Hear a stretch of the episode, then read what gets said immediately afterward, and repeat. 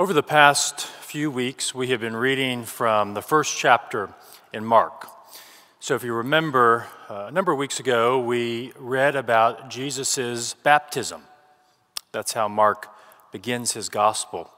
Uh, last week, we read about how Jesus called his first disciples. And today, the reading that we just heard uh, tells us about Jesus initiating his public ministry. We're told that Jesus is in Capernaum, and when the Sabbath rolls around, he goes to the synagogue, and at the synagogue, he does two things. And commentators, they argue that what Mark is doing here is he is setting the stage for what's to come. These two things, two acts uh, that Jesus accomplishes, uh, they help define what Jesus' ministry is all about. So, what are those two things? Well, first, he teaches, and we're told uh, that he teaches with authority. And then, second, he drives out an unclean spirit. It can be translated as an impure or evil spirit, a demon. So he performs an exorcism. So these two, these two acts, they help define Jesus' ministry. And today, I want to focus on the second, because that's the one that we, we struggle with. I mean, Jesus as a teacher makes sense. We, we got that. But what does it mean uh, that Jesus is one who drives out unclean spirits or evil spirits?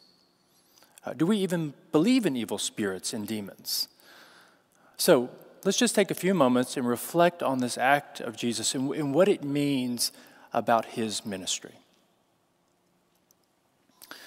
Uh, there's a parable that Jesus tells.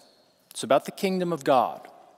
He said, The kingdom of God is like a farmer who goes out one day and he plants his field. Now, the, now the farmer, he does a good job. He prepares the field, he puts good seed in the soil. And when he's done with his work, he goes, goes back home.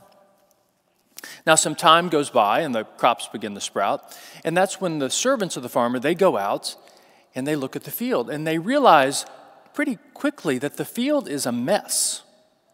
There, there are weeds everywhere. And so they go to the farmer and they say, What happened? I mean, weeds are everywhere in the field. You must have done a terrible job. And the farmer says, No, no, it, it wasn't me. It must have been an enemy. An enemy did this.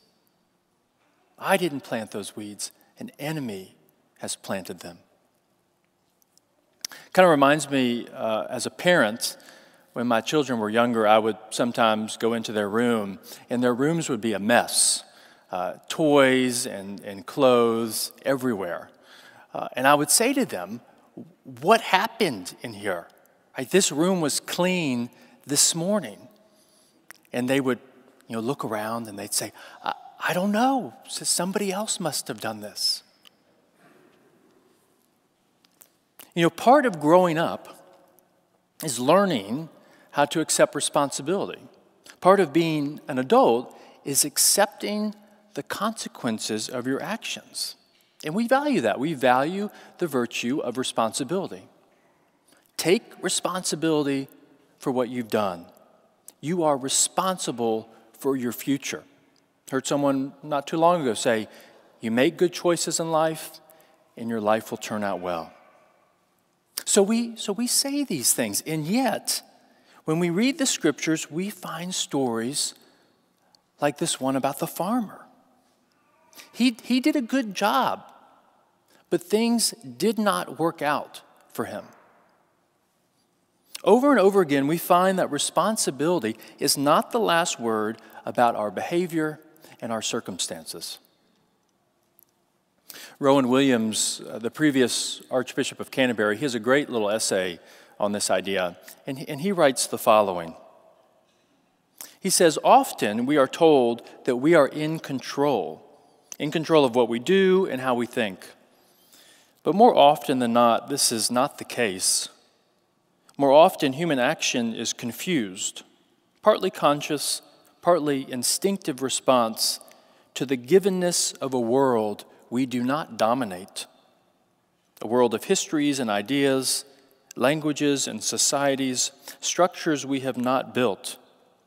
More perhaps than we ever realize or accept, we are being acted upon as much as acting. Like that line, we are being acted upon as much as acting. And he goes on.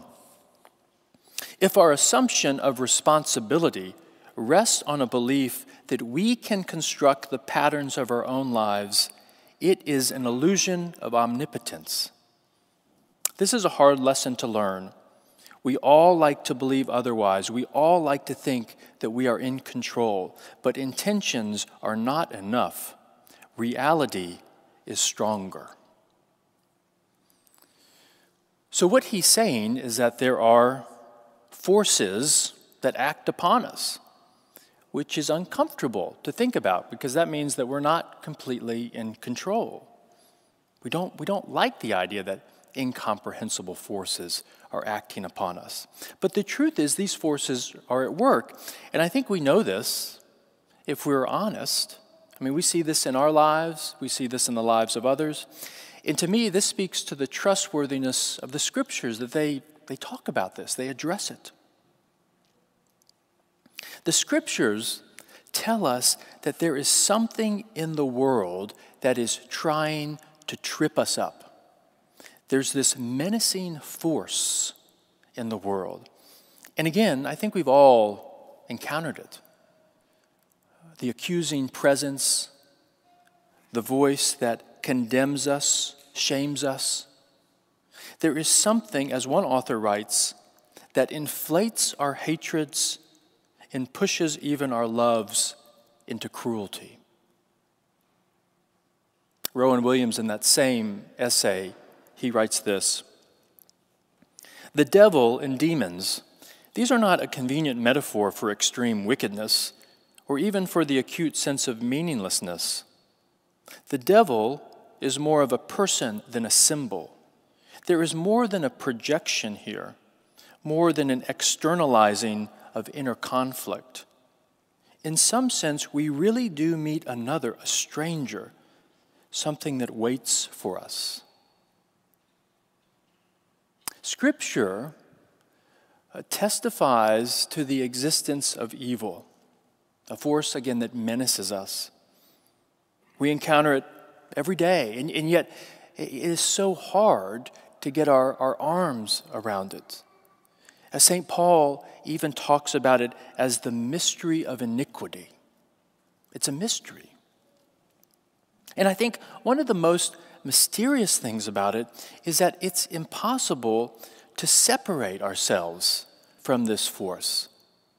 It's not as if, you know, evil's over here and we're over on the other side, separated. No, instead, we find that we're, we're wrapped up in it. I mean, even in our passage, the unclean spirit, uh, it indwells the man. There's a great uh, passage in the Brothers Karamazov by Dostoevsky, and it's when Ivan, one of the brothers, encounters a nice middle class 19th century devil. Now, Ivan understands himself, understands himself as a progressive, a, a modern, educated individual. And what Ivan discovers is that the devil's most refined torture is the refusal to tell us clearly whether he is us or not. And Ivan, he goes mad trying to understand. Is the devil me or not me? Is it I or not I? It, it is hard to objectify evil because it's so wrapped up in us. I mean, sometimes we, we see the results of it. I mean, take, for example, the extermination camps of World War II. We can point to that and say it's evil. But was that the result of the, the darkness in the heart of man? Or was there another force at work? It, it is hard to discern where we end and evil begins. You know, when the Bible talks about unclean spirits, demons, the devil, it's not trying to explain. Instead, it's just naming this reality. The Bible clearly believes in objective evil, believes in a reality called evil. And maybe the Bible doesn't explain it to us because we can't understand it. But what it does want to tell us is something very important about it. And that is, God is opposed to it, and that God has come into the world to defeat it. That God has overcome evil and freed us from evil in Jesus. Again, again, listen to how Mark sets up the ministry of Jesus from, from our reading. Just then, there was in their synagogue a man with an unclean spirit. The spirit was haunting him. And the unclean spirit cried out, What have you to do with us, Jesus? Have you come to destroy us? I know who you are. But Jesus rebuked him, saying, Be silent and come out of him. And the unclean spirit, convulsing him and crying with a loud voice, came out of him. Jesus is the one who comes with authority. He comes to bring order, to save us from this menacing force because we can't do it ourselves. Uh, there's a passage in Isaiah uh, chapter 49, and in this passage, God is speaking to his people, speaking to the people of Israel. Uh, and uh, Israel at this time, they are not in a, in a good position. This is a very difficult time uh, when God is speaking to them. And God says this to his people He says, I am the Lord.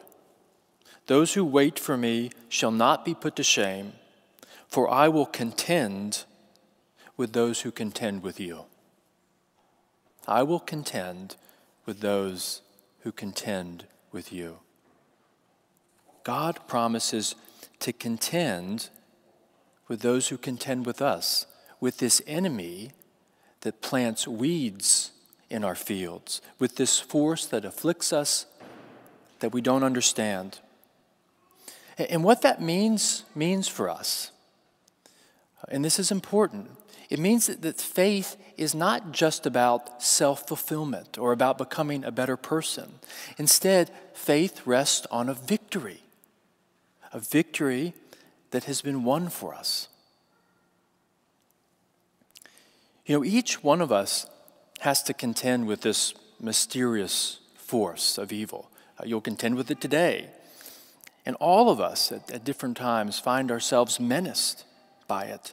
All of us have been wounded by it. We carry scars from this fight, just as Jesus carries the scars of the cross. But only Jesus overcomes, only He is victorious, and He's victorious for us. And if we believe that, it doesn't take away the pain, but it does take away the threat of evil. Let me end by reading one last quote uh, from that essay by Rowan Williams. He says, We are not wrong to fear evil. It is constantly present as a possibility in what we do and think. We are wrong only if we forget that the one freedom that is assured to us the only freedom that finally matters is the capacity to say yes to God, to say yes to God's great yes to us in Christ, remembering that no powers of darkness and chaos and evil can rob us of that consent.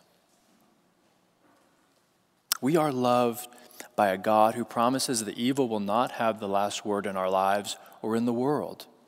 Loved by a God who stands with us, by a God who drives out demons. Amen.